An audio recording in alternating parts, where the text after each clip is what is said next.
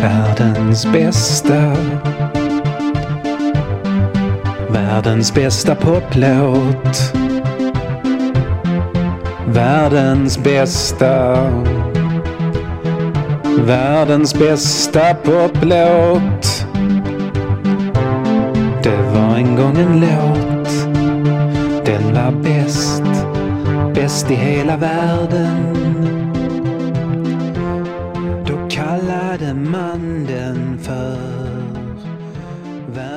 Hej Shabaloba! Tiden har kommit för ännu ett avsnitt av världens bästa poplåt och det är sjätte omgången och det handlar om coverlåtar. Kan en låt bli bättre än bäst om någon annan än originalartisten spelar in den? Klart den kan! En låt är en melodi och om det ska till en sådan en sångtext, men det är liksom bara ritningen. Precis som en måltid inte är själva receptet utan också hur den tillagas och hur den presenteras och är en poplåt mer än bara text och musik. Det är också ett arrangemang, hur spelar man den där texten och musiken? Och det är också presentationen, upplägget på tallriken om du så vill. Hur framförs den? Den perfekta poplåten behöver alla tre komponenterna och visst, ibland är kompositörer och arrangörer och artister samma människor samtidigt. The Beatles från Revolver 1966 är ett lysande exempel. Men alla människor är inte The Beatles och det händer att någon annan än den som först skrev och sjöng faktiskt gör själva sjungandet bättre. För in sin personlighet i någon annans konstverk för att skapa ett helt nytt konstverk. Och det är egentligen det som är det vi vill ha av musiken. Vi bryr oss egentligen inte om tonerna när vi berörs när vi möter människan som framför dem.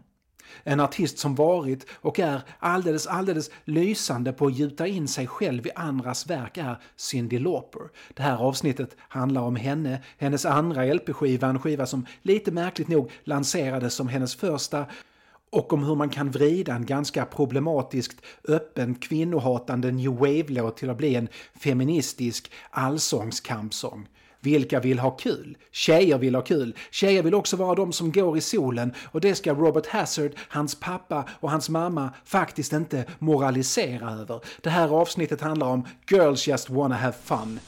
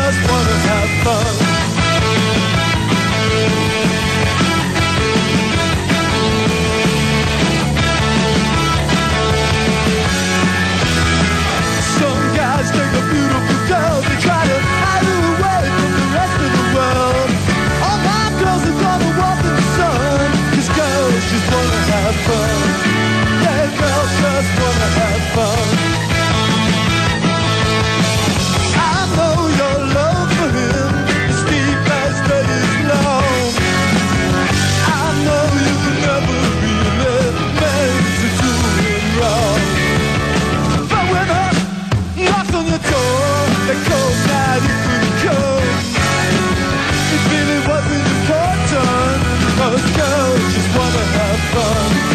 Yeah, girl. just wanna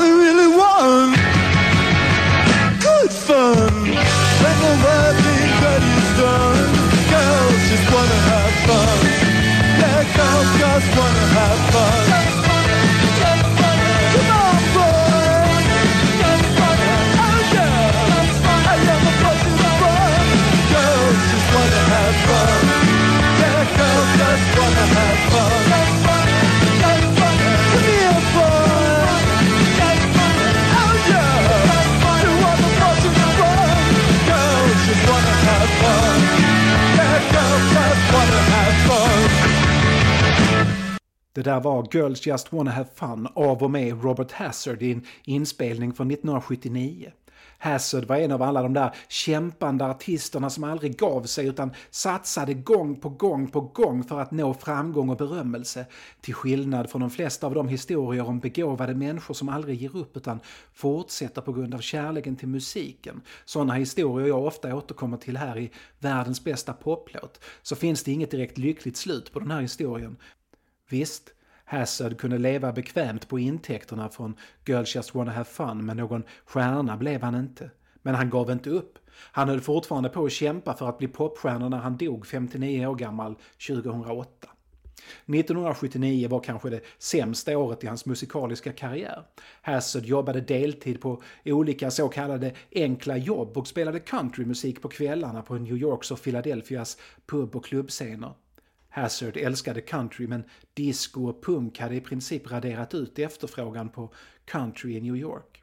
Som lite över 30 var han för gammal för den där ungdomligaste kulturen men tänkte ändå ge det där med punk och new wave en chans. Girls Just Wanna Have Fun kommer från en fyra låtar lång demokassett som han lät kopiera upp och sälja men inget skivbolag nappade. Hazard har själv berättat senare att han egentligen inte är förvånad över att han inte lyckades. Lyssnare hör ju direkt om det finns något spelat eller falskt över musiken. Och det där är inte den musik han älskade.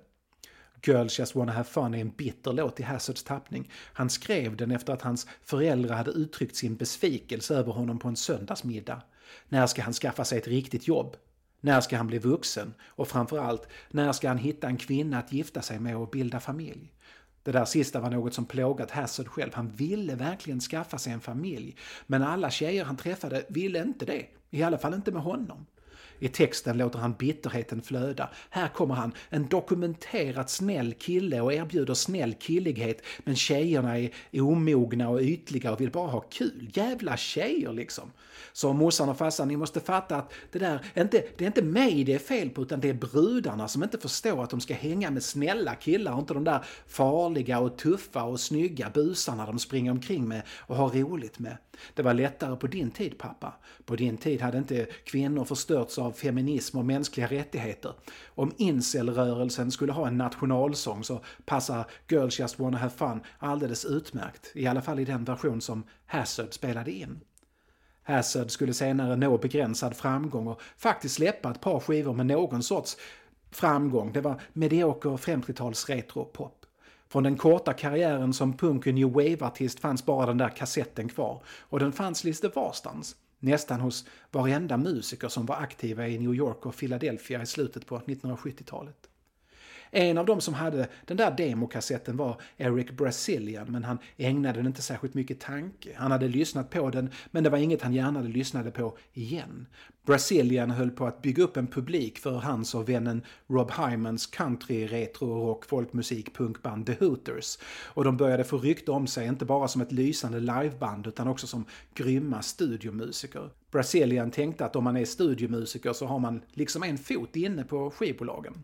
Ett annat band som spelade retrorock på den amerikanska nordöstkusten var Blue Angel. Blue Angel körde med stora arrangemang och medvetet överdrivna melodramatiska sånger om krossade hjärtan och dödsdömd kärlek. Stommen i bandet var keyboardisten och saxofonisten John Turry och låtskrivaren och sångerskan Cyndi Lauper. Tory älskade Meatloaf och försökte översätta det Meatloaf och hans låtskrivare och arrangör Jim Steinman gjorde på den påkostade Over alla toppar i världen skivan Bat Out of Hell till ett ekonomiskt gångbart litet band på fem personer för framträdande på små klubbar och pubbar. Lauper gjorde det möjligt för hennes sångröst, inlevelseförmåga och scenpersonlighet var allt som Meatloaf var och mer därtill. Blue Angel och The Hooters spelade inte sällan på samma ställen och ganska ofta på samma kvällar. De var konkurrenter men ändå vänner och båda banden var övertygade om att det andra bandet skulle bli världsstjärnor. Och alla älskade de Cyndi Lauper. Lauper började bli för gammal för att harva runt på klubbscener, tänkte hon i alla fall själv. När hon 1980 fyllde 27 så skämtade hon om att rockstjärnor ska dö när de är 27, inte fortfarande vänta på genombrottet. Som 13-åring hade hon rymt hemifrån för att komma undan sin styvpappas övergrepp och, och bodde först i skogen i Kanada tillsammans med sin hund som såklart fick följa med på rymmen. Och sedan blev hon omkringskickad i fosterhemssystemet tills hon som 18-åring i början på 1970-talet flyttade till New York för att försöka försörja sig som sångerska eller i alla fall försörja sig.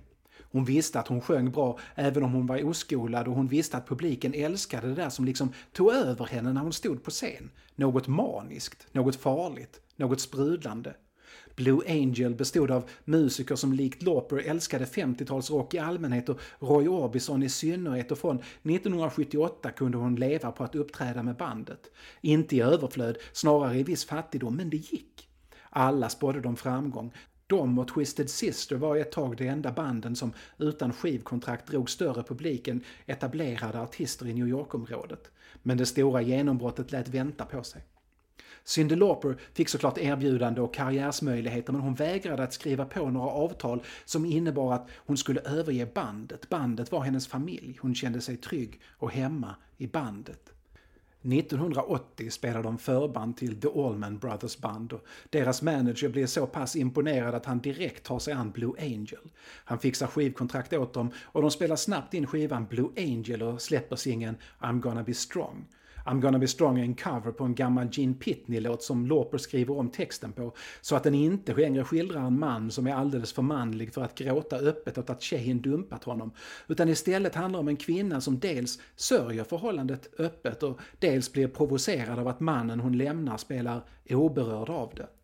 I'm gonna be strong säljer inte alls i USA och LPn får de nästan ge bort för att bli av med. Den lyckas dock med bragden att vinna pris för både bästa skivomslag och att få omslaget utnämnt till det fulaste någonsin av Rolling Stone Magazine. I Europa går det bättre där låten blir en stor hit i Nederländerna och Tyskland.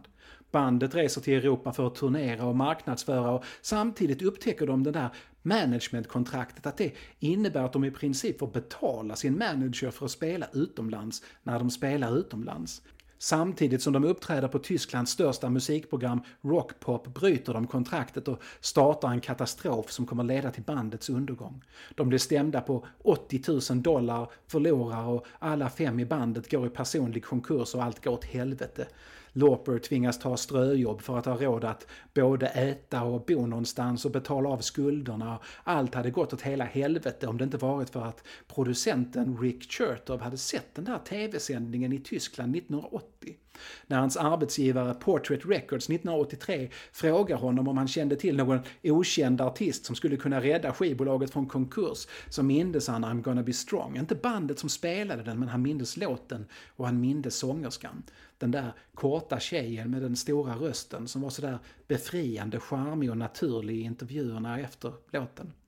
Han mindes Cyndi Lauper. Här hör vi henne live tillsammans med Blue Angel på Rockpop 1980. Hade det inte varit för att Girls Just Wanna Have Fun är snäppet bara lite, lite bättre hade det här varit världens bästa poplåt och världens bästa cover. Men den får nöja sig med att vara den kanske bästa göra slutlåten någonsin. Och den där rösten. Satan vad Cyndi Lauper kan sjunga.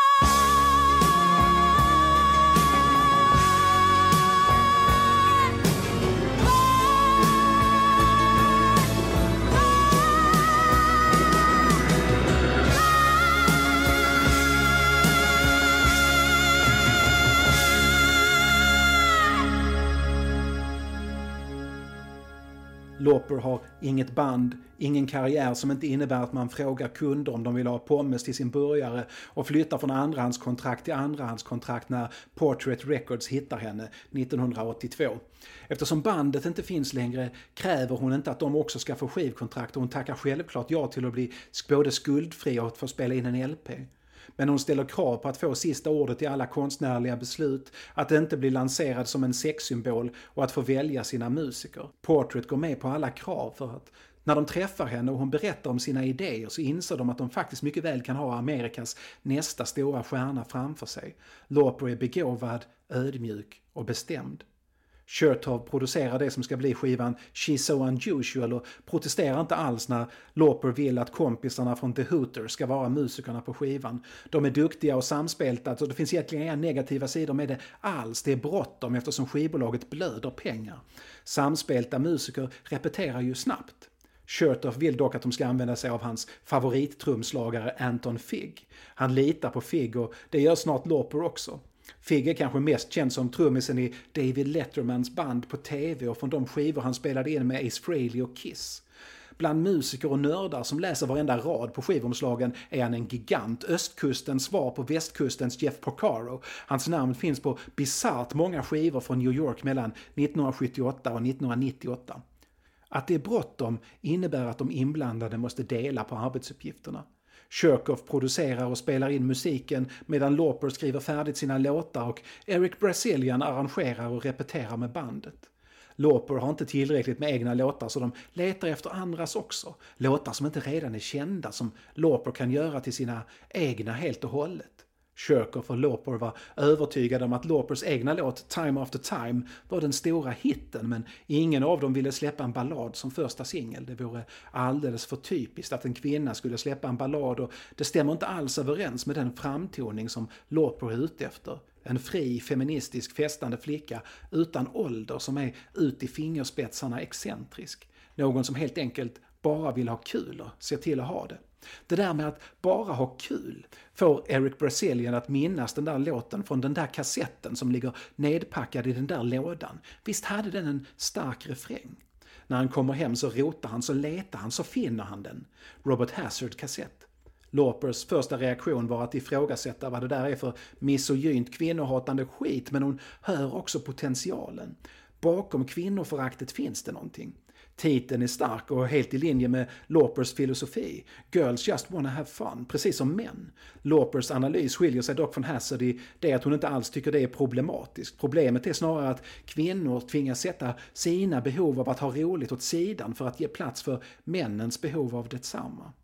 Så precis som med I'm gonna be strong gör hon om texten. Det krävs inte mycket för att ändra den från att problematisera att tjejer vill gå i solen till att kräva att tjejer ska få gå i solen. Hon ringer själv upp Hassad och frågar om det är okej okay för henne att ändra i texten. Hon kommer inte bråka om royalties, han ska få alltihop, men hon vill verkligen inte sjunga den som den är. Hazard är inte den som är den. 1983 är han inte det minsta intresserad av den där gamla låten och konstnärlig integritet betalar inte hyran. Hon läser upp sitt förslag och det enda han har lite problem med är att hon sjunger versen om mammans åsikter före den om pappans. För honom är mamman det viktigaste och därför låtens klimax, men för henne är pappan still number one så hon insisterar på att det är viktigt att göra det bytet. Det blir lite av en konflikt där.